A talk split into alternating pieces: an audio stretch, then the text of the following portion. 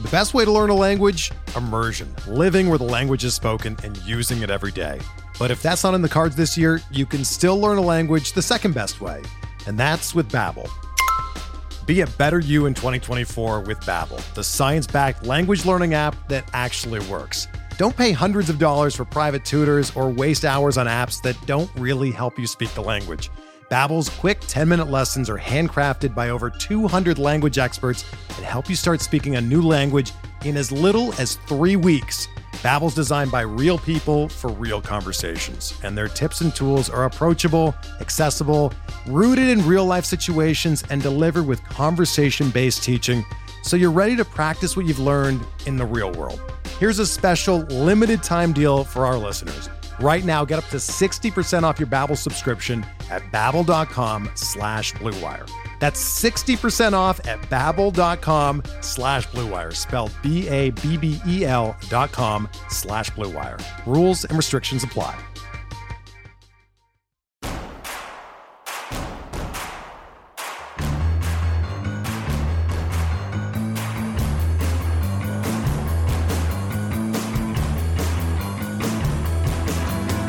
From your favorite source for Chicago White Sox talk, delivering news, interviews, analysis, and more. This is the Sox Machine Podcast with your hosts, Jim Margalus and Josh Nelson. Thanks, Rob, and welcome to the Sox Machine Podcast. I'm your host, Josh Nelson, and it's Monday, August 28th, 2023, as we bring you a new episode. And man,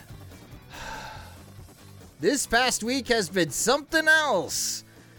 So I'm about 90% as my COVID symptoms are going away and I'll be exiting quarantine soon.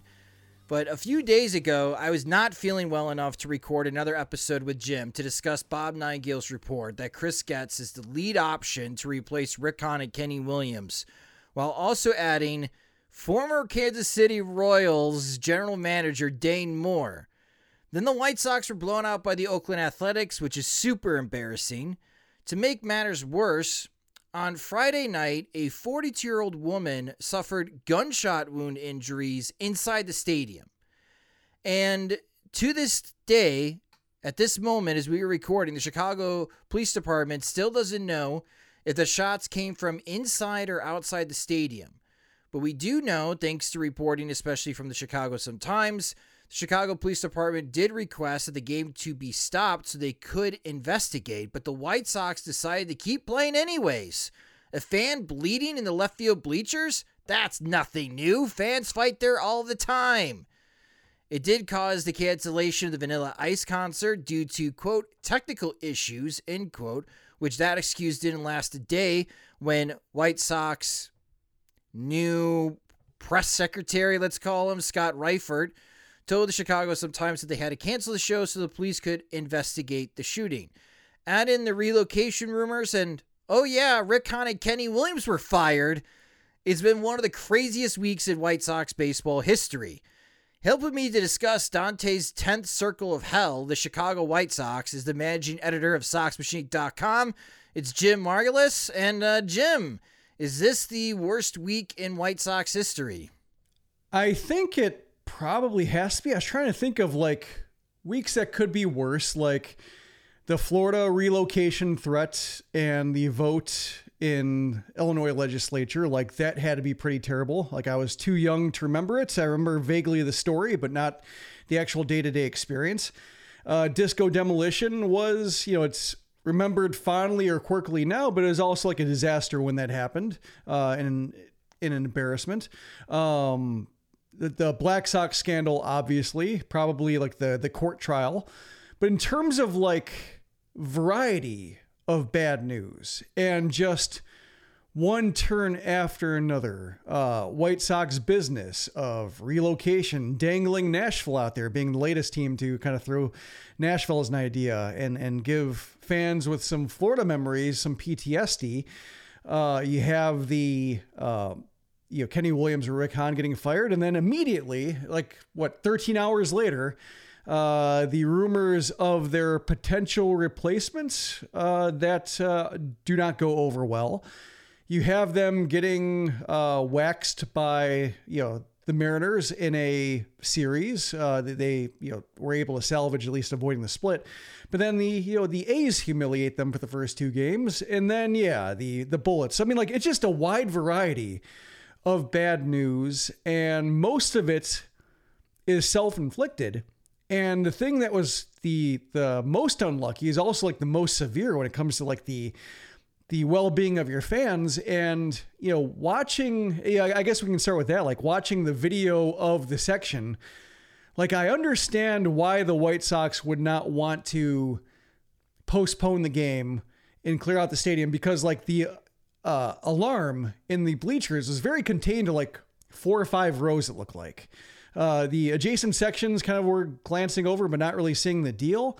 Um, you didn't have like a, a flock of people like exiting. Uh, so like if you had like a a stampede or like a chance of like yeah people like scrambling up the bleachers and causing panic elsewhere, then you, yeah, you'd want to be on top of that and say like, yeah, we're clearing the stadium in an orderly manner. Yeah, there's there's no threat of a. We feel there's no threat of a an active shooter, but we do need to uh, communicate out loud.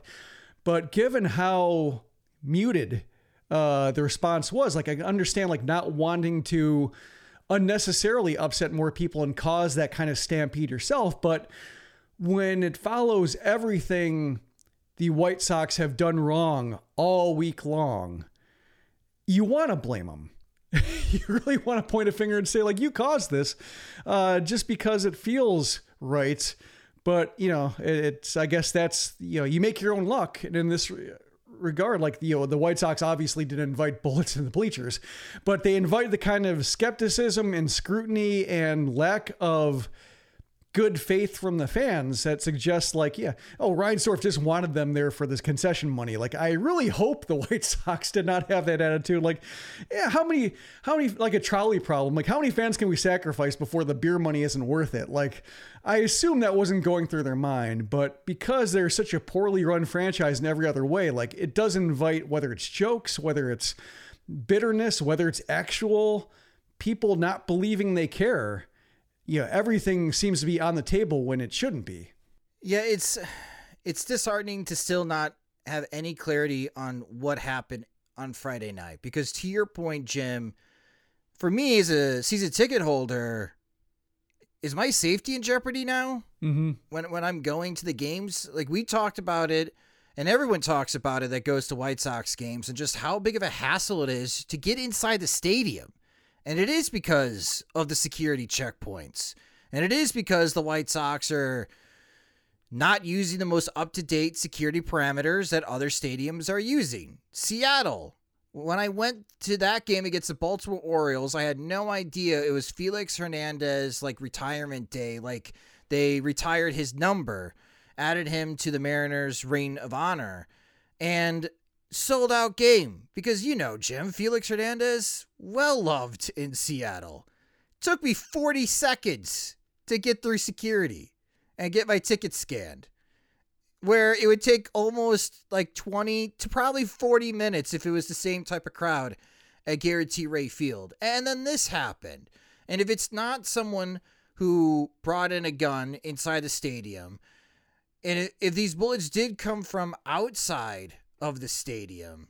Well, there's not, to your point, there's not much that the White Sox could do. Like, it is the flukiest of disasters that could happen. Like, I, it's really hard to wrap my head around. And, and I hope that the fan, I hope she's fine. I hope she's okay. Like, we haven't even got an update there. Maybe she doesn't want people to know or make it public in what happened to her. But I hope she's fine. Some type of update would be nice to hear that everything is good. But man, if you have bullets randomly falling into the stadium, what happened if that would would have hit Luis Robert? And Luis Robert falls to the ground because now he's got a couple bullets lodged into his shoulder because bullets from outside the stadium hit him. What would the White Sox have done then? It just feels like, it, and I know Daryl Van Schouwen and the other staff reporters of the Sun Times and the Chicago Tribune's also been doing a very good job covering this story as well. So, cap tip to the Chicago newspapers. Mm-hmm. But I think they did a really good job just talking to other White Sox fans and how there's like no trust now. There's zero. The, all trust has been broken. Like it's gotten so bad that I don't even know if we should feel safe going into the stadium. And guess what's coming this week, Jim? 2024 season ticket renewals for the Chicago White Sox. So not only are you playing bad baseball, are you not only are you threatening to relocate, not only are is the rumors right now that you're replacing Rick Hahn and Kenny Williams with maybe a worse option in the front office, but now we can't even trust the safety procedures within the stadium. Like, why should anyone renew at this moment? Like, I love baseball as much as anyone else, but damn, White Sox, you, they make it so difficult to follow them and to root for them, Jim. Like, that's why I, I yesterday on Twitter I said I, I didn't know if it had reached the 2016 craziness this season. Uh, because that was a very chaotic season in 2016. But after sleeping on it, Mm-hmm. I do agree with those fans. This is the most chaotic season that we have covered, and one of the most chaotic seasons in recent White Sox memory. And it's gotten so bad that, yeah, this is officially broken. And the only way this really gets fixed is new ownership. Like at this moment, and we'll get to this topic in a, in a second here, listeners. Uh, it doesn't even matter who Jerry Reinsdorf picks to replace Rick and Kenny Williams. Mm-hmm. As long as Jerry Reinsdorf's still around, as long as everybody else, the remaining people that he is loyal to, are continuing to help run this organization, especially when it comes to fan engagement and marketing, nothing is going to change for the Chicago White Sox until Jerry Reinsdorf is no longer the chairman of the Chicago White Sox. Pretty much. Um, yeah, reading the various reviews of the Kenny Williams Rick Hahn era written by national baseball writers or bloggers, analysts, etc. Um, they all did a very good job. Uh, there wasn't a whole lot of like out of town stupid or not even out of town. I wouldn't even go so far as to say stupid, but just like uninformed or uh, slightly ignorant. Like they're all pretty much on it. And it's probably because you don't really have to update your priors all that often with the White Sox. Like how they were run in 2023 is how they were run in 2013, which is how they were run in 2003. You know, maybe a little bit different post World Series uh, rather than before. Like, you know, Reinsdorf took on like a kinder air, I think, after the World Series when he accomplished like the only thing he wanted to do in baseball. And then it's been kind of mailing it in ever since. But when you talk about like the business aspects of it, like, you know, you can go back to 93 and, you know, probably, you know, the mid 80s uh, with the collusion and everything like that to like understand exactly where he comes from. And, you know, it all goes back to the idea that like if he wants to win, he wants to win the way he wants to win.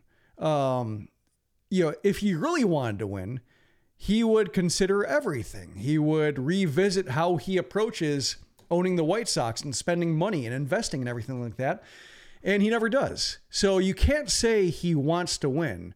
He wants to win his way. And that's a very important two words or you know a- clause you put on or qualifier that you know it has to be his way. And his way doesn't work and he keeps going back to it, especially if it is Chris Getz uh, coming up next. You know, he's on the on deck circle, warming up, uh, you know, taking the uh, batting donut off his bat uh, and getting ready to walk in the box here.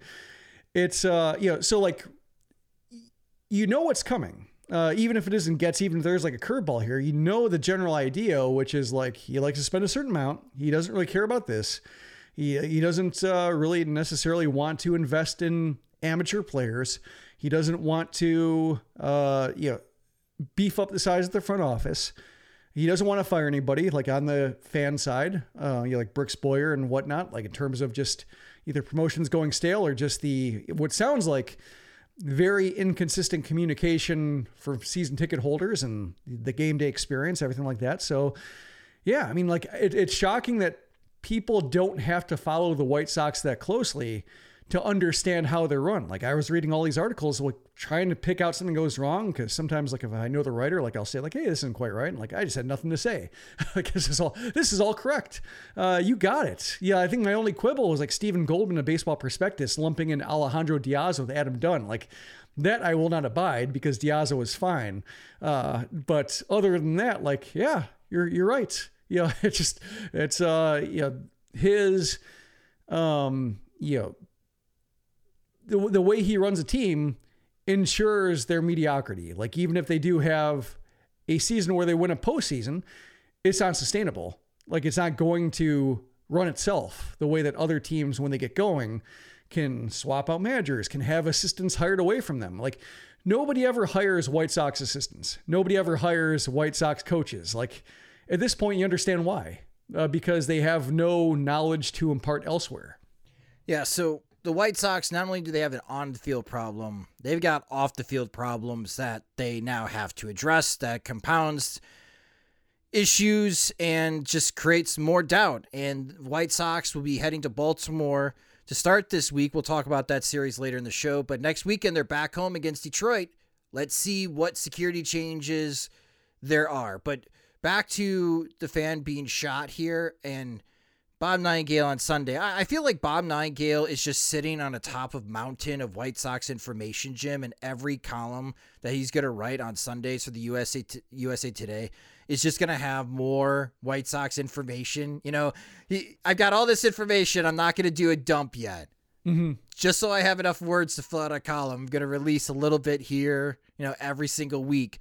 This past Sunday, Nightengale wrote that the White Sox relocation within Chicagoland is really focused on maybe a stadium by the United Center, Soldier Field and Arlington Heights, maybe piggybacking with the Chicago Bears, whether the Bears moving out and maybe transforming Soldier Field into a baseball stadium. That sounds like a lot of work. Or building a baseball stadium on the land of the Chicago Bears bought in Arlington Heights. So not only do you have a big football stadium, but maybe you could also have a baseball stadium as well, sharing a complex. That's that's kind of the thing thinking moving all the way up to to Arlington Heights. And I bring that point up because while the lease expires at six years, and I know you you wrote about this, Jim, that maybe it's a fool's errand to continue having this type of conversation until things get a lot more serious when it comes to having some type of deadline or a deadline approaching. But I feel what happened on Friday night, the White Sox are totally going to use as justification to move away from 35th and Shields. And out of those mm-hmm. 3 mm-hmm. like moving next to the United Center makes the most sense. There are there's movement going on real estate wise by the United Center. One, Jerry Reinsdorf's real estate company has just purchased a pretty large parking lot for 1.4 million dollars earlier this month, so he's already making real estate investments by the United Center, by the Blackhawks practice facility, uh, which is uh, right by Malcolm X College. There's that huge empty lot. They are now developing a multi level parking garage for that lot that could help support the United Center or you that could be one of the primary parking structures near the United Center and you could use the one of the huge parking lots to build a baseball stadium right next to the United Center. So Chicago could be like other metro areas in which they could have multiple professional sports teams facilities right next to each other. The Bulls, the Blackhawks, and the White Sox theoretically would be all there. And the Bulls and Blackhawks have full year facilities there. The Bulls have a uh, practice facility next to United Center. And of course, the Blackhawks have their practice facility, their ice rink outside the United Center as well. Uh, so everything will be right there in the West Loop for pretty much all the Chicago franchises, with the exception of the, the Chicago Cubs. But I do feel like they're going to use this event in a few years as a reason why they need to relocate from 35th and Shields. And that's a bit heartbreaking. Yeah. That was one of my um, apprehensions. Unfortunately, like, you know, it's remained speculative, like in terms of we're talking about like they haven't done it yet, but I was waiting for like this is why Nashville needs to happen, or like Nashville has its own problems. I won't get into them, but like when it comes to just you know the uh, the timing being in the same week, uh, relocating, like I thought, you know, you might see the White Sox be rather callous in that regard, or, or you know, sports radio, etc. But it seems like everybody's uh, behave themselves in terms of just not getting out way too ahead of it, trying to spin a tragedy into like a business leverage. Eh, Not even tra- well, yeah, I guess it is kind of a tragedy, but it's like could have been a, a tragedy. Could have been. The White Sox, I think, yeah, I think that you can consider yourself more lucky than tragic that like nothing worse happened. But yeah, I was I was kind of bracing for like you know aside from the normal chuds, you know, saying like oh Chicago, ha ha ha, um, like the discourse I think was pretty responsible, and most people were just trying to figure out what happened versus trying to spread rumors or saying like, you know, this is I heard this happened, or you know, I heard it was a you know it came from inside the stadium, or you know the friend of a person of a babysitter who was at the game, you know, like that kind of you know hearsay. I didn't see too much of that, so that was good. And yeah, I think this is going to be stored away though, because people still remember like the, you know, whether it's rumors, whether it's more of just like, you know, gunshots in the uh, stadium seats when the White Sox are building New Comiskey Park, yeah, because the Robert Taylor homes were across the street and or across the Dan Ryan. Um, you know, that came back up. So this will be stored in the collective memory to be brought up at some point or another, but you know, at least it wasn't used right away. There was some, you know, general sensitivity in terms of just like now is not the time to parlay that into uh, you know real estate talk. But you know among those three locations i think you know united center you know i i saw the stories too about reinsdorf buying parking lots. Also uh he's bought the stadium broadcasting network Right. or like the multi-platform streaming network and like that's headquartered in the united center. So like it, that's another reason why you know if they're going to be handling White Sox broadcasts, whatever form White Sox broadcasts take, whether they're streaming first, whether they're actually you know another form of RSN on cable networks, like that's right there too. So I do think the West Loops makes a lot of sense, uh, especially if you own land, especially if there is you know a way to maybe build some of that ballpark village or sports village uh, they're talking about. Uh, and sounds like, you know, with the Wirtzes, like he has a really good partnership with them to where, you know, there will be some cooperation and maybe some, they can pool funds together to expand on real estate. So that does seem promising more so than Arlington Heights, given that Arlington Heights already I is, don't you know, see that happening. yeah. Well, I mean, one, you have the Bears like not sure if they're going to actually commit to that. Then you have like, that's probably trends a little bit too far north to, uh, where the Cubs wouldn't ha- it would have a problem with that. I think the West Loop is fine for the Cubs, but I think like start when you start getting Arlington Heights, like that might be a little bit of like, um, you know, stay on your side of the city, Right. It will be fine. Yeah. yeah. So Yeah. Naperville, that's the suburb the Cubs would want the White Sox uh, to move to, further away Yeah. from Wrigley Field. But yeah, it's just this week though, man. It so much has happened, and I'm I'm very grateful for everyone that continues coming to SoxMachine.com, for all those that interact with us on social media, for those that continue listening to us, because this is overwhelming, Jim. mm-hmm. Like if you were like a casual fan, like for example, I'm a meatball fan of the San Francisco 49ers. I I wouldn't say I'm a diehard, like I know everything about the 49ers and all they're thinking and you got cuts coming on Tuesday and these are the guys that gotta get cut. I got no clue. I don't care. Like as long as Brock Mhm. Purdy is healthy, I'm I'm fine. If this happened with San Francisco, I would just tune out the 49ers for like six months. I just, this is too much, man. Like you're supposed to be a distraction for real life, but I get it. I get if Well, White Sox fans are turned off. Yeah. Well, I mean, I remember, I think probably the closest analog in terms of just like actively alienating your fan base is probably the Jim Boylan Bulls. Um, just Yeah. how, well, he's a terrible coach, but also like a laughing stock, like an active, like, nobody knows what the hell this guy is talking about. His players clearly don't respect him. He's pretty much either uh, you know, he's, out of his element. Like, you know, his lies are not convincing when he tries lying. Uh, they're immediately debunked by players. Like, just there's there's nothing to like here. And eventually that resulted in him being fired and, and Garpax going and everything. But it's like, so I think you had the Garpax moment in terms of like Kenny Williams and Rick Hahn being fired. Uh, but like, it is that kind of moment of just as a Bulls fan, and like I would say I'm a Bulls casual. Like I don't watch many games because they're not on here, and like you know, I, I enjoy following basketball. I enjoy reading about it. Watching a full game, not necessarily my thing, but I enjoy like the way basketball works. I enjoy the way people write about it. But like reading about the Jim Boylan Bulls is funny as hell. Like especially like you had you know, you know Ricky O'Donnell and Blog a Bull and everything like that. Oh, And yeah. you had Joe Cowley in his element in terms of like you know uh, rabble rousing and muckraking and everything like that. Like it was it was enjoyable. So I mean like you know the problem with the White Sox is like you know Pedro Grifol. He has a lot of Boylan esque qualities He sure does. especially like the the, the the butt kissing thing The- like yeah once laurence said that uh yeah laurence uh, holmes on his radio show said that you know he said in like a jimmy piersall voice like he's an ass kisser like yeah and like reading previous coverage like oh yeah. Now, now i see a through line. Now i see like he invokes jerry reinsdorf an awful lot for somebody who is like levels removed from reporting to him. Mm-hmm. And then like i read that story i missed the story initially that he was he spent his one game suspension in the owner suite two weeks before kenny williams and rick hahn get fired and Grifol so just like oh it's you know that's boylan-esque because jon greenberg likened him to jim boylan without you know explicitly saying the butt kissing part.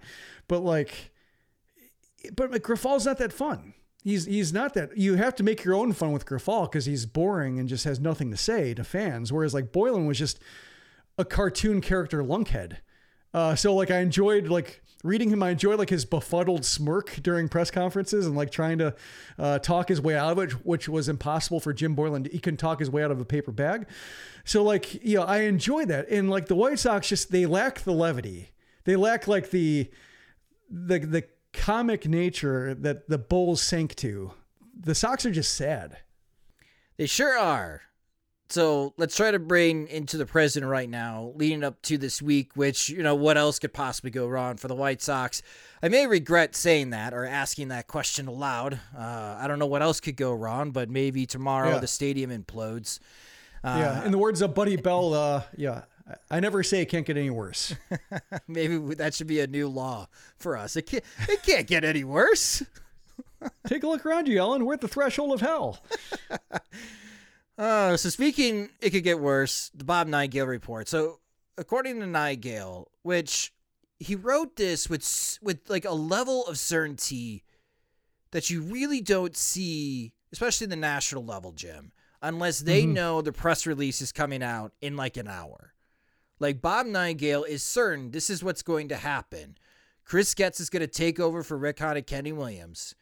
Dayton Moore is going to leave his advisory role with the Texas Rangers, where I think he's advising Chris Young, and he's going to serve as the caddy for Chris Getz. Pedro Grifol to stay as the manager for the White Sox, and Tony La Russa, who is still under contract, so he's still on the payroll for the Chicago White Sox. He's either Jerry Reinsdorf's advisor, or because he's still getting paid, he's continuing to hang out with Jerry Reinsdorf and is providing advice that Jerry is heeding. So there's some speculation throughout Chicago that it's Tony La Russa maybe recommending Dayton Moore to help out Chris Getz, while Chris Getz may have talked himself into replacing Rick Hahn and Kenny Williams, but nothing is certain. And after a brief Mike Rizzo rumor in which Nightengale did report that the White Sox did not even ask for permission to interview Mike Rizzo, uh, I think Rizzo just used the job opening with the White Sox as leverage to help sweeten his deal, but he's staying with the Washington Nationals. And there's no other rumored outside options right now tied to the White Sox job opening. So let's guess here, Jim. What are the chances that Bob was fed correct information and this plan of Chris Getz and Dayton Moore does come to fruition? It feels like Getz, given that he's already here, feels pretty certain. Um, and when it comes to like that kind of wording, when it comes to people in house, when it comes to uh, unpopular decisions that you know involve Jerry Reinsdorf and, and Nightengale relaying them certainly, like yeah, it's uh I tend to I'm bracing for it. I'll put it that way. Like there is a chance like maybe it doesn't come to fruition. Uh, kind of like when you know, I guess the one I'm thinking of is like Chris Johnson briefly being thought of as the batting coach, and like why Frank Menechino was Charlotte's hitting coach, and now he's going to be like that didn't work. So why are you just promoting the Charlotte hitting coach? And it turns out he was assistant. Like I can't see a situation where maybe Getz is the assistant, like he he's the Rick Hahn role, and somebody else is the single decision maker over him. But like I am planning for it. I, I think you know Dayton Moore might be the looser one just because he is another organization at this point like that requires some motion and some some buy-in that needs to last for uh more to you know come over especially since it wouldn't I'm guessing it wouldn't be like a a sure promotion like uh, you know usually like when a team uh let's go and employ it's because they are going to a higher position. I'm not sure this would be a higher position than the one he currently occupies with the Rangers, uh, depending on how loose it is. But um, the one thing, you know, in terms of I'm looking for hope that this is completely wrong, you know, besides the fact that like Nightengale talks to Reinsdorf, uh, LaRussa independently talks to Nightengale a lot. Like they are tight. So right. like if you're looking for like hope that this isn't right or this is like half correct and the White Sox actually do have a better idea, I think it would be something like LaRussa coming back, you know, after his treatments and like getting out over his skis. You know, basically saying like, "Hey, I think this is going to happen." I think you know, I just started talking to Jerry, like he's down with Getz. He likes Dayton Moore's is going to happen. Like it's not quite there, or like you know, Reinsdorf has something bigger in mind that LaRussa isn't privy to, and uh, he doesn't quite have all the information correct. Uh, so Reinsdorf maybe is, you know, maybe LaRussa's feeding Nightengale some of this and, and not all of it's coming directly from Reinsdorf, but it is like a, it, is, it does feel like grasping for a better angle um, than than just like hoping that Nightengale's entirely wrong. Because when it comes to unpopular decisions that nobody likes, that involves uh, Reinsdorf and LaRussa, he's typically correct about it because I think he can verify it uh, with two different people independently coming at it from different angles. Yep, well said, Jim. Well said. Yeah, I th- I agree with you. LaRussa is a pretty strong source and has been one of Nightengale's stronger sources yeah. about the White Sox all season long. Yeah, well, even like going back to when LaRussa was hired and then the DUI stuff came out and Nightengale was on podcast and radio interview saying, well, Arizona's DUI laws are too strict. Like, you know, he basically had a really thorough knowledge of how, uh, you know, Arizona DUI laws are stricter than most states. And like, yeah, it's, you know, that's definitely going to the mat for the guy. And like, yeah, it's, he made it clear pretty, uh, made it abundantly clear early in the Tony LaRussa return of like, yeah, just exactly how invested he is in LaRussa. And every time like LaRussa is in the news or like the White Sox in the news, he talks about like how, you know, Tony LaRussa did a great job with the White Sox, even though he was falling asleep in the dugout and couldn't be heard by his yeah, players and such. Like just, you know, yeah, it's, they're tight. They are very tight. So again, we'll see. We'll see if that official word comes. I, I feel like if this is going to be the case, just announce it. Don't drag everyone for the ride and pretend that you're making this faint attempt in doing a thorough interview process and trying to find the best candidate possible to replace Rick Hahn and Kenny Williams. Like, I don't know how long Jerry Reinsdorf is going to be the owner, right? We could be doing this on a dance in a couple of years uh, if you have a new chairman or a, a, brand new sole owner who wants their guy uh, to run operations. So whoever they pick is not going to be around for a long time. Here for a fun time, not for a long time. So we'll see if Bob Nightengale is right, and it is Chris Getz taking over for Kenny Williams Rick Hahn. And I will tell you this, Jim and I would hate that, but there's a lot of things that we do not like concerning the Chicago White Sox. But we love you guys. So thank you, as always, to continue listening to us, to continue to read us, to continue following us. Misery loves company and hopefully we are still good company at Sox Machine. We're going to take a quick break for a word from our sponsors. But coming up next, let's talk about what's happened on the field for the White Sox as they padded their numbers on Saturday and Sunday against Oakland pitching. Mike Clevinger may have made himself some more money in this upcoming offseason with the way that he pitched against the Athletics. And the White Sox take on the best team in the American League next on the Sox Machine podcast. The biggest acts are visiting Chicago this summer, on top of all the baseball games and other great concerts, theater shows, too. It can be quite the chore and headache trying to secure tickets to all of these shows and events. Buying tickets shouldn't be stressful. Use Game Time to purchase your tickets. Game Time is the fast and easy way to buy tickets for sports, music, comedy, theater near you. They've got killer deals on last minute tickets, and their best price guarantee helps eliminate stressing over tickets. If you find tickets in the same section or even row for less, Game Time will credit you 110% of the difference. That's why Game Time is the fastest growing ticketing app in the country. Download the Game Time app, create your account, and get $20 off your first purchase using our promo code SOXMachine. Terms and conditions apply. Again, create an account and use our promo code SOXMachine for $20 off your first ticket purchase. Game time. Last minute tickets, lowest prices, guaranteed. We're driven by the search for better. But when it comes to hiring, the best way to search for a candidate isn't to search at all. Don't search match with Indeed. Indeed is your matching and hiring platform with over 350 million global monthly visitors, according to Indeed data, and a matching engine that helps you find quality candidates fast. Ditch the busy work. Use Indeed for scheduling, screening, and messaging so you can connect with candidates faster. Leveraging over 140 million qualifications and preferences every day, Indeed's matching engine is constantly learning from your preferences, so the more you use Indeed, the better it gets. Join more than 3.5 million businesses worldwide that use Indeed to hire great talent fast. And listeners of this show will get a $75 sponsored job credit to get your jobs more visibility at Indeed.com slash BlueWire. Just go to Indeed.com slash BlueWire right now and support our show by saying that you heard about Indeed on this podcast. That's Indeed.com slash BlueWire. Terms and conditions apply. Need to hire? You need Indeed. Welcome back to the Sox Machine podcast. All right, so let's talk about what actually happened on the field for the Chicago White Sox as they do salvage a split against the Oakland Athletics, which I guess is fine to split a four game series, but losing the season series to a historically awful Oakland A's team that's going through their own stuff right now, uh, on and off the field, is embarrassing for the Chicago White Sox. But hey, facing mediocre pitching on Saturday and Sunday helped pad some numbers for the White Sox. And, you know, let's start with the Andrew Benintendi, Jim, because in this seven game homestand, uh, he had one home run against Seattle.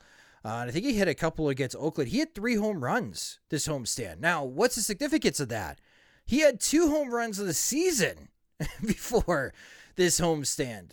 So is this just a matter of that hand starting to feel better or I guess as close to 100% or the best it's felt all season long? Or are there any type of swing adjustments you've noticed from Benintendi? I think uh, easiest place to start is hand health, uh, especially since like I want to say by June, maybe July, that's when he started coming up in conversation that oh yeah, he did have that hamate injury, had the surgery, like it's not all the way back. He is finally admitting it. Yeah, the Seattle series, yes. right? In Seattle, he mentioned in the Apple pregame production meeting with the TV crew that his hand was still bothering him. Yep, but you know, between I think it's partially the hand, or at least mostly the hand, and I would say like you know, hot temperatures in Chicago, like ball carrying, Guaranteed Rate Field helping him the way we thought it might help him, like just you know, balls eh, like opposite field, going to left field against the lefty and hitting it like one row deep, like that's kind of what we thought we might see from him uh, that he couldn't get in Kauffman. You know, the you know when he topped out at five homers uh, with the Royals last year, and you know he was more of a gap to gap guy because he didn't see the point in trying to put the ball over the fence. Like putting the ball over the fence by accident is what we thought we would see, and like being 90 something degrees in Chicago and humid and and uh, the balls flying. Like he got to partake in that finally. The White Sox got some left-handed uh, lucky power that they usually give up and usually don't have themselves. So I think this is what the White Sox envisioned. Um, and you know it does give you some hope in terms of like going into next year if the white sox do try to staple together a potential contender maybe not like maybe they're short of going for it but also like they don't see a point in tearing it down because they just have too much talent and too much well, one too much talent, uh, and then too much talent that is would be selling low that they might as well hold on to. Um, like say Yoan Moncada looking a little bit healthier, Eloy Jimenez like hanging in there physically uh, to the point where like probably not worth trading them. So you may as well see if they can capitalize on their upside. And if not, then they'll fall off the roster, fall off the payroll, and you can finally, you know, start rebuilding. But like if you're going to staple together a pseudo contender that might take advantage of weak division, like Benintendi being like a 10 to 15 home run guy, especially like somebody who hits like most of his homers at guaranteed rate field, would be one of the ways to have that shortcut. Lenyn Sosa, he hit a couple of home runs this week. And when you just look at those highlights, I could see the Lenyn Sosa truthers being like, yeah, that's why he should play every day, not Elvis Andrus. Continue to play Lenyn Sosa. Let's see if this power is for real. And even though he's hit, I think, four or five home runs now for this season, the weighted runs created plus for Lenyn Sosa is below 50. And this is Oakland. Mm-hmm. like it, its home runs this uh, weekend deserve some type of asterisk. I'm not sold on Lenyn Sosa quite yet, Jim. And this is like his third attempt to try to prove himself at the majors. This is going a lot better than his second attempt. But I still am not convinced this is someone that you pencil in as a starting second baseman for the 2024 Chicago White Sox quite yet. How, how are you feeling about Lenyn Sosa? Yeah, I'm not sold because of the plate discipline issues and, as you mentioned, Oakland. But uh, it is good to see him hitting Oakland pitching. But because before, like in his previous stints, like he really could not hit anybody. Uh, Royals team that was bottoming out, like couldn't really hit them.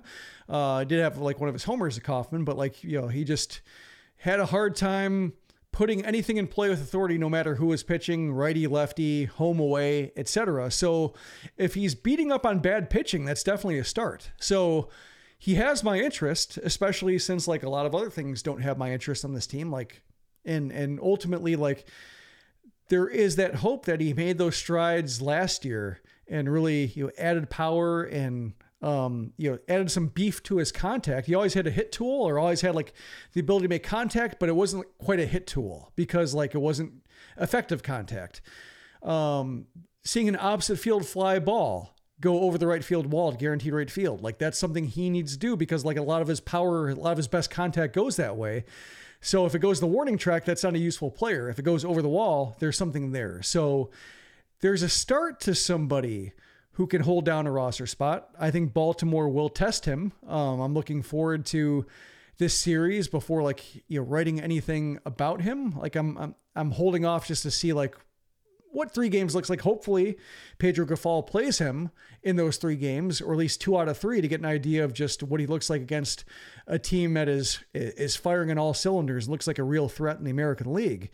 Uh, but given where Sosa has come from and the hole that he dug himself, both uh, with his experiences before the season and then like the the the bad start that he had in his first stint, like it's what you want to see. I think you know I'm ultimately not going to be like, or I'm going to be like slightly bearish on him until like the walks, the strikeouts narrows a little bit in one direction or another. But for the time being, like having his good contact go places is I think how it starts looking like Sosa can do something, and then other things will fall in the line as he looks like more of a threat. But like before, when he was swinging over everything and rolling over pitches and popping things up the right side, like there's not much there. There's at least something here, and something that warrants more playing time. And then Yoan Moncada, he went three for eight against Seattle, all singles but he went 7 for 15 against Oakland, including a four hit day on Sunday against the Athletics, where he hit a home run and hit three doubles, and he drove in six RBIs. And I know some people are going to say, could this be the launching point for Yoan Moncada to get hot? And we've had that conversation way too many times over the years, Jim, and only to be disappointed. But yeah, Yoan Moncada, he can hit Oakland A's pitching. I'm still unconvinced offensively that he is back or anywhere close to even say he's 2021 form. Like he's still way, way off pace where he should be and is still going to be one of the biggest questions going to next season in what he's going to be able to provide you because he is not cheap. Yeah, uh, I think there are signs of life here. Like he is pulling the ball in the air. Like even if they're not like, you know, 430 feet into the right field seats. Like they're over the second baseman, they're over the first baseman, they're down the line, they're in the gaps. So like that's there versus the guy who rolled over everything or popped things up and the bat just looked really slow. So I like that. I think ultimately my enthusiasm for Moncada is going to be suppressed by the fact that you know he's managing a back injury. Until like that's fully behind him and people speak with confidence like even if they have to knock on wood but say like yeah it's just like uh, our physical says he looks great. There are no present concerns. We hope it lasts but like he's you know once that like re- leaves the conversation in terms of like an active excuse then i might feel like optimistic about banking on him for future weeks. But, you know, with one more very expensive year, and given that he provides value defensively, like there is a reason to stick with him, especially in this roster where, like, yeah, they're just going to phase out some guys. Like, they're not going to be able to move on from them unless they eat a ton of money, but they don't have anybody.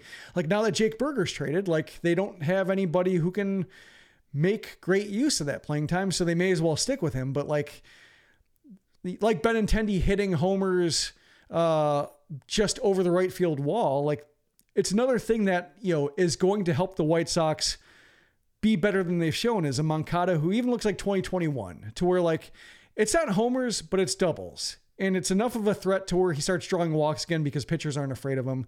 And then he gets uh, you know his his plate discipline plays up once more and he's not going to steal bases, but he's going to be somebody at least runs the bases well enough and go from second to home and first to third, first to home on, on occasion. And that's at least like, you know, a four win player. It's not like a, a fun four win player, not somebody who like gets all star votes or anything like that, but at least it's useful and helps the White Sox in ways they're short, which is left handed bats and defense. But it's going to take uh, a lot more confidence and probably just entire offseason, spring training, and just a comprehensive update on the state of Yoan Moncada and his back. And if they say, like, yeah, he's looking great, feeling great, we don't see any structural concerns, then maybe I'll get tricked into falling for it again to where like, yeah, this this could be a guy, and then he pulls a hamstring and is kind of you know limping around for six weeks. but for the time being, I'm treating it as like back is my only concern, and that's probably going to take a full winter. But like, just like with Benintendi, like if they're stuck with him and they're going to be stuck with Benintendi, they're going to be stuck with Moncada for at least one more year. Something's better than nothing. Touki Toussaint pitched really well for the White Sox on Saturday, uh, and I should say Toussaint. And Clevinger on Sunday pitched really well for the White Sox. So they had back to back really good starts. And for Clevinger, he went seven innings. He struck out 10. He only allowed one hit for the game, and he had five no hit innings to start that contest. So we discussed this a couple podcast episodes ago uh, about Clevinger. But I do feel in this start against Oakland that it's easy to chalk it up and say it's Oakland. Like for the White Sox hitters, like I'm still skeptical in Lenyn Sosa and Yoan Moncada. Andrew Benintendi mm-hmm. showing some power, I think is good because he's been batting 270 with a 340 on base percentage for a while. It's just that he has no power, but now he's flexing for some power, so that's promising.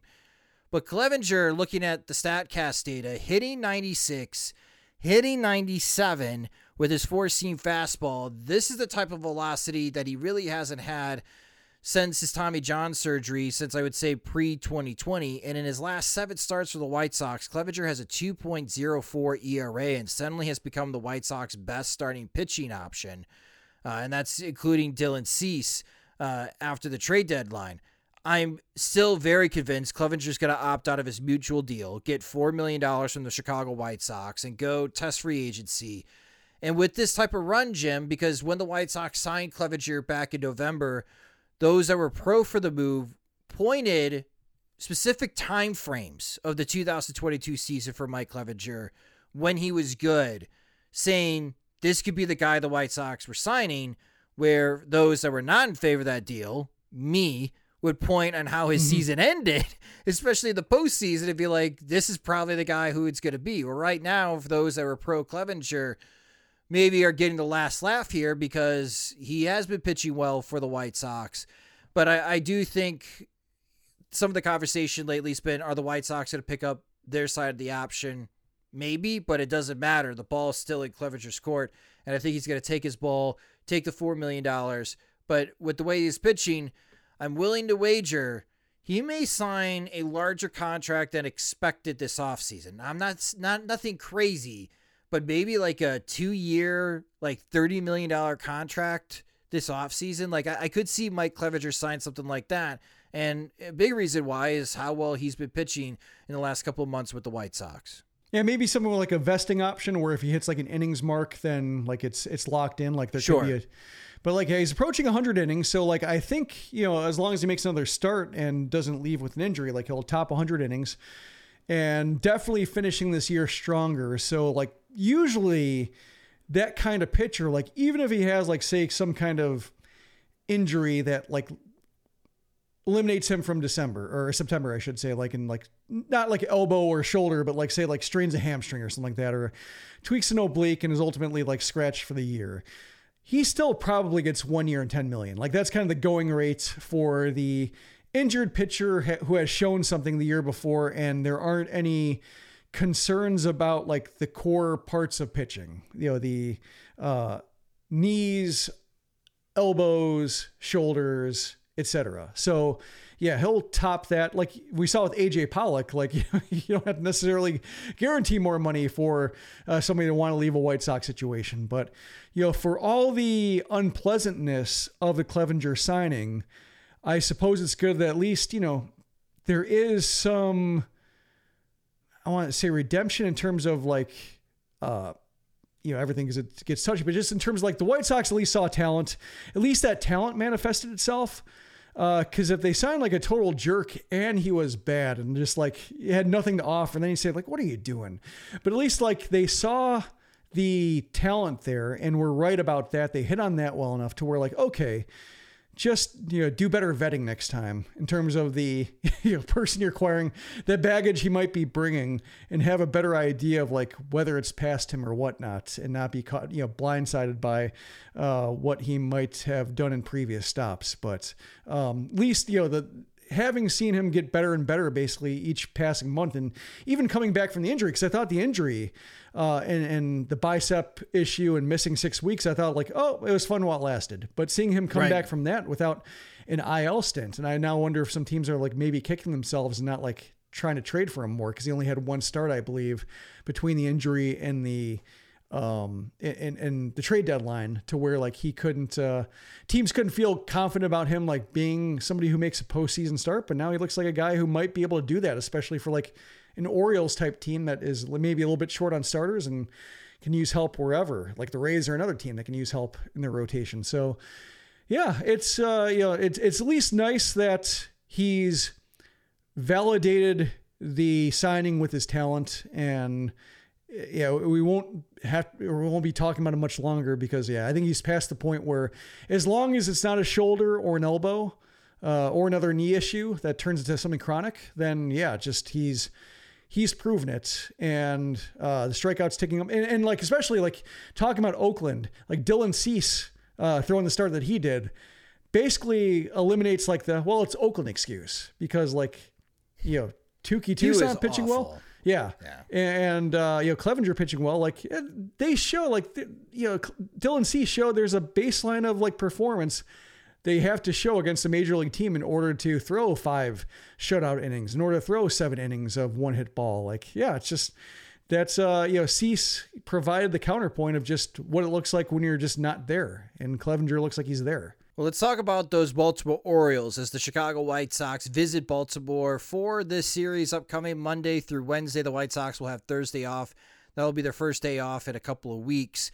And the Orioles lead the season series. They won two out of three in Chicago in mid April. Long, long time ago in a galaxy far, far away, Jim. April 2023, where we thought, man, it can't get any worse than this. Fools. Mm-hmm. The Orioles are 81 and 49. They have the best record in the American League. They have won seven of their last 10 games. And the pitching probables for this series on Monday night at 6:05 p.m. Central Time, it's Michael Kopech against Grayson Rodriguez. Tuesday night at 6:05 p.m. Central Time, it's Jesse Scholtens against Dean Kremer. And then a Wednesday afternoon getaway day. This is a 12:05 p.m. Central Time start, so you might have to listen to it on the radio if you're at work. Dylan Cease will make the start for the White Sox against Kyle Gibson. I have no hopes for this series for the White Sox, Jim. I am fully expecting them to get swept by Baltimore, but how do you feel or I guess what are you going to be watching for in these games in Baltimore? Well, I'll be watching the Orioles. like I'm yeah, enjoying. that's a good point. Like I'm best looking team in the American League. Let's Well, watch them. Yeah, I mean, I'm, I'm looking forward to seeing them because I don't watch too much of them. I see all the highlights. I've seen like uh, some of their prospects come up through Norfolk, like seeing them come up and play the Nashville Sounds, and uh, you know, paying close attention to when they're on the field. I'm looking forward as a baseball fan, as uh, somebody who, you know, knock on wood, will probably if the White Sox are good again in the near future, they'll have to deal with this Orioles team. You know, assuming John Angelos doesn't run them in the ground, uh, just out of pure uh, cheapness and petulance and everything that he's pulling right now, like trying to make this as miserable as possible, like for the, the what should be the feel good story of the American League. Um, looking forward to that. First of all, the talent. Also, like looking forward to um, just seeing whether the White Sox can maintain anything from the last two games into the series because like I am amused now. I you have to make your own fun with Pedro Grifol because nothing about him is fun. Or but when it comes to like he you know the way he tries to fill airtime and struggles like how many times he said like we're building something. Or how many times he said like you know we, that's unacceptable. Or we have to tighten this up. Or we have to like everything he says to get by a night or by himself like a 30 seconds you know he's been doing it basically every other day. I'm just yeah i want i want to i'm paying more clo- closely uh, I'm paying closer attention to that now, just because of this whole butt kissing thing, and just how he shapes answers and tries to like, how he tries to appeal to the people he's really playing towards. Like he's not playing towards fans, he's not playing towards the media. He's basically playing towards Jerry Reinsdorf. So now I'm paying close attention to that.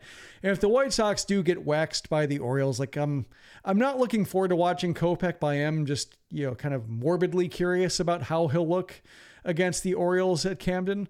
Um, you know, if they lose like 13 to 3 and Dylan Cease another terrible outing and just I want to just over the next few weeks just really pay yeah uh, you know we watch the White Sox you don't have to. I will read Pedro Grifol's comments and I will listen to his post game comments so you don't have to just because like if he is hanging around like I really want to be as confident as possible that this guy's got nothing because that's you know basically how I'm leaning is like I don't see anything about redeeming about you know this experience whatsoever but uh yeah yeah every time something good happens it's like he gets temporarily a little bit puffed up and like yeah this is what we're looking for. And then immediately tougher competition just you know knocks him back down to nothing. And uh should the Orioles stomp him like yeah at least I want to see what uh, has to say. Well, let's take a quick look at the playoff picture in Major League Baseball and share a couple of series that Jim and I are going to be paying attention to outside of the White Sox and Orioles. In the American League, speaking of Baltimore, they have a game and a half lead over Tampa Bay. What a race that is in the American League East. Again, again, the Orioles are 81 at 49. The Rays are 80 at 52. The Rays have won eight of their last 10 games. The Orioles have won seven of their last 10 games. So both teams are red hot at the moment. So that's going to make a great race to the top of the American League East. The American League West. Holy cow, Jim. Seattle in the last 10 games has made up five games of the Houston Astros and eight games on the Texas Rangers. The Seattle Mariners have won nine of their last 10 games. The Rangers have lost nine of their last 10 games. What a reversal of fortune. So the Mariners are leading the American League West. They would be the number two seed if the season were to end today, and they would have a first round bye with the postseason format. Texas is currently in second place, and they are a like one hundredth of a percentage point ahead of the Houston Astros in the American League West standings. So you have these three teams within two games of each other in the American League West. What a wild last month it's going to be, and how that works itself out in the American League West. Like Texas is really fading fast, and they were the, one of the heartfelt stories, and I thought you know they got some potential to really shock some people in the American League postseason, but they got to make it because uh, the Toronto Blue Jays are currently mm-hmm. out of the playoff race right now. They're two and a half games back of Houston for the final wild card spot. So, and then of course the Minnesota Twins are 68 and 63. They're five games above 500, but they have a six game lead in the American League Central. It is like a foregone uh, conclusion that the Twins are going to win the American League Central, and the reward is probably a first round matchup to whoever finishes third in the American League West between Seattle, Texas, and Houston. So the odds of the Twins' postseason drought of winning a game since 2004 probably is going to continue. That's just how I feel. So, any thoughts of the American League playoff picture, Jim, before we hop over to the National League? Uh, well, I'm curious about the Rangers. Like Bruce Bochy, when the Rangers were got off the hot start, everybody like looked at the White Sox and said like they could have hired Bruce Bochy. And I'm skeptical that was ever possible if the White Sox wanted to because Bochy had a connection with Chris Young and I think that was a big part of it was like the Rangers having deep pockets and Chris Young having a personal pull and you know Bochy coming back in the game. But if the Rangers do fade and given how surprising they were if they faded back to 500 by the end of the year, close to it, I mean, like that would basically be what the projection said they were going to be. So, I mean, like there is the argument that, yeah, they're way too good early on. And this is just the 162 game season um, doing what the 162 game season does. So, like, I am now fascinated by that because, like, if Bochy has this big collapse, then it'll be like, yeah, like he would have helped the White Sox. Like, just, it's, uh, yeah, the, a lot of times just the the roster ultimately determines uh, what a team is going to do, and a manager can only do so much. Uh, the Twins, I think, they play the Guardians this week, so this would be their opportunity to just like put the division away. I think the Guardians are asking yep. for it. the Twins are playing well enough to do it. So, uh, if the Twins are going to be the best of the worst, then like then they would take care of business and win the series. If the AL Central truly is not going to have a distinguishing team, this is when the Guardians sweep them, and all of a sudden like the the Twins lose all the steam they had and just like oh here we go again. So I'm not going to watch that series just because like I've you know it's the AL Central. Like there's so much good baseball going on that yeah, why would you subject yourself do to that. it? But just like I'm going to be watching the results. Like I'm going to be keeping I'm going to be scoreboard watching them just to see you know, if Minnesota is actually going to take control of this or if it is going to be, uh, you know, allowing Cleveland to come back into it the way like the White Sox, like they did that with the Twins in 2008. Like they had an opportunity to bury the Twins and the Twins swept them, you know, like and, and, and pulled back, uh, actually pulled ahead of the White Sox in that like last week or so of the season. So, AL Central, AL Central sometimes, and this would be a series to where like, yep, just uh, when you thought they were out or when you thought you're in, they pull you back out. Like that's going to be how the Central goes. And then over in the National League, the Atlanta Braves have the best record in Major League Baseball. They lost Sunday night to the San Francisco Giants, so they're 84 and 45 on the season. Los Angeles Dodgers, man, what a great job with all the injuries that they have dealt with. Mookie Betts is having an amazing August, Jim. An amazing August. The Dodgers are 80 and 49. Uh, the Milwaukee Brewers have won eight straight games, and they have a four game lead over the Chicago Cubs of the National League Central. And those two teams play to start this week. So that's one of the series I'm going to be watching. The Phillies are still the number four seed right now. They're three and a half games ahead of the sixth seed, which the Cubs would be the fifth seed at 69 and 61. But a half game back of the Cubs is the Arizona Diamondbacks. Here come the Diamondbacks again. They've won mm-hmm. eight of their last 10 games. And then you got Cincinnati, a game and a half back. You got the Giants, they're 67 and 63 on the season. Uh, so they're a game and a half back of Arizona. And you got Miami, they're they've gotten cold real quick. They need to really heat up here. They're they're fading a bit. They're 66 at 65, but they're three games back of Arizona. Milwaukee, Chicago Cubs play this week. Cincinnati and San Francisco play this week. Arizona and Los Angeles Dodgers play this week. Jim, the White Sox Orioles games will be on one screen for me, but I assure you, the games of the National League this week will also definitely be on my screen. I will be staying up late watching that Arizona Dodgers games this week. What other games are you going to be paying attention to? It's uh, looking at the wild card hunt. Like it's nice that yeah, there was a period like after the trade deadline to where like, does any team want it? Every team's kind of scuffling. Uh, the Diamondbacks especially had a really rough uh, go of it after the deadline, and look like yeah, is Cincinnati gonna uh, fall apart? Do they look like they're too young and not ready for it yet? And then they righted the ship, and uh, so like all of a sudden, like the field that looked like maybe it was like one or two teams beyond the division leaders is now like running at least six deep, seven, eight sometimes.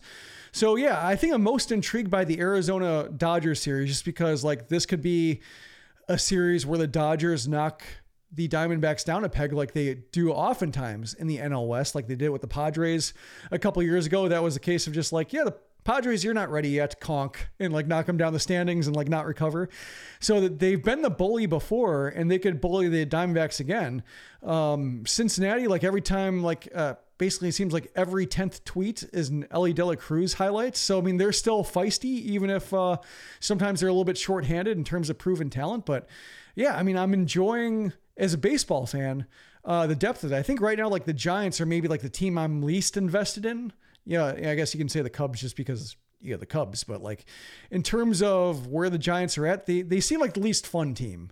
They always seem like they're just kind of barely holding it together. People aren't happy with Gabe Kapler. The talent isn't scintillating. It just, you know, it's a well composed roster to ensure a high floor, but you don't have like the dynamic game breaking talent that the other teams have. So I think I'm least invested in them, but I can least appreciate how sturdy they are even when they do have injury issues and they do have like just a lack of fun talent, uh, they they do seem to outperform projections in a way like I wish the White Sox could. Again, there's still some great baseball to be watching. I know the NFL season's coming up. People are talking about their fantasy football drafts and gearing up for week one. College football has also started. There's a lot of football. But don't overlook some of these games, especially this week. There's still going to be some quality baseball. Even though the White Sox are not interesting on the field right now, we're going to be talking about what else is happening around Major League Baseball once all the drama off the field for the White Sox subsides. So that's something you can look forward to at the Sox Machine podcast. But that will do it for this episode of the show. Thank you guys so much for listening. And Again, if anything else dramatic happens with the Chicago White Sox, we'll always have emergency podcasts for you as well. And of course, be covering the team every single day online at SoxMachine.com. But if you just discovered the Sox Machine podcast, you can subscribe to our show wherever you listen to podcasts, such as Spotify and Apple Music. We also upload our podcasts into our YouTube channel, which you can subscribe to our YouTube channel at youtube.com slash Machine. You can follow us on social media, X, formerly known as Twitter, Instagram, Threads, Facebook. We're at Sox Machine, or you can follow me on those platforms at Sox Machine underscore Josh. If you enjoy our work and you want more, you can get more by becoming a Patreon supporter at patreon.com slash Sox Machine, where Patreon supporters get exclusive content, ad-free versions of both the podcast and the website, and the new Sox Machine swag when it's uploaded into the Sox Machine store. Also, for those who support us at the three wins above replacement tier, uh, the PO Sox mailbag is open, so send me your questions and I'll put together a mailbag exclusive to Patreon supporters this week. Awesome. I'm sure you're going to get some very interesting questions, Jim. And if you want to be one of those that can submit a question, again, you can sign up at patreon.com slash soxmachine. The three ward tiers is $3 a month or you could save with an annual subscription. We do have some spots open still for our Veterans Committee. That's like our board of directors. So if you want to know the inner workings of SoxMachine.com, if you want to be our bounce board where Jim and I bounce ideas off of you guys on how we run the site, how we run the show, if you're interested in doing that, you can apply again on patreon.com slash SoxMachine. The Sox Machine podcast is a production of SoxMachine.com, your home for all of things Chicago White Sox baseball and part of the Blue Wire Podcast Network alongside Jim Margalus. I'm Josh Nelson. Thanks for listening and watching.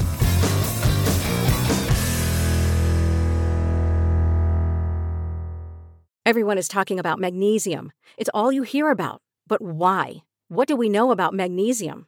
Well, magnesium is the number one mineral that 75% of Americans are deficient in. If you are a woman over 35, magnesium will help you rediscover balance, energy, and vitality. Magnesium supports more than 300 enzymatic reactions in your body, including those involved in hormonal balance. From functional medicine doctors to mental well being and female hormone experts, we all know that magnesium is the one mineral to improve all aspects of well being and health. But which one? Magnesium Breakthrough from Bioptimizers, the trusted choice recommended by leading experts with seven best absorbed forms of magnesium to ensure your body receives the support it needs for overall well being. Go to bioptimizers.com slash balance today and use code BALANCE10 for 10% off. Support your journey to wellness at B-I-O-P-T-I-M-I-Z-E-R-S dot com forward slash balance. Magnesium Breakthrough from Bioptimizers, your foundation to optimal health and vitality.